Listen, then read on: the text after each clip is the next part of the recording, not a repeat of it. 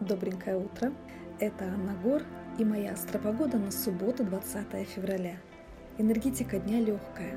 День благоприятен для обучения и преподавания, для переговоров, оформления документов, поездок, командировок. Для свидания день тоже подходит. Плюсы сегодняшнего дня – это легкость, любознательность, подвижность, а минусы – суета, легкомысленность, спешка. Спешу жить, спешу любить, а все равно ничего не успеваю. Анна Гор. До встречи завтра.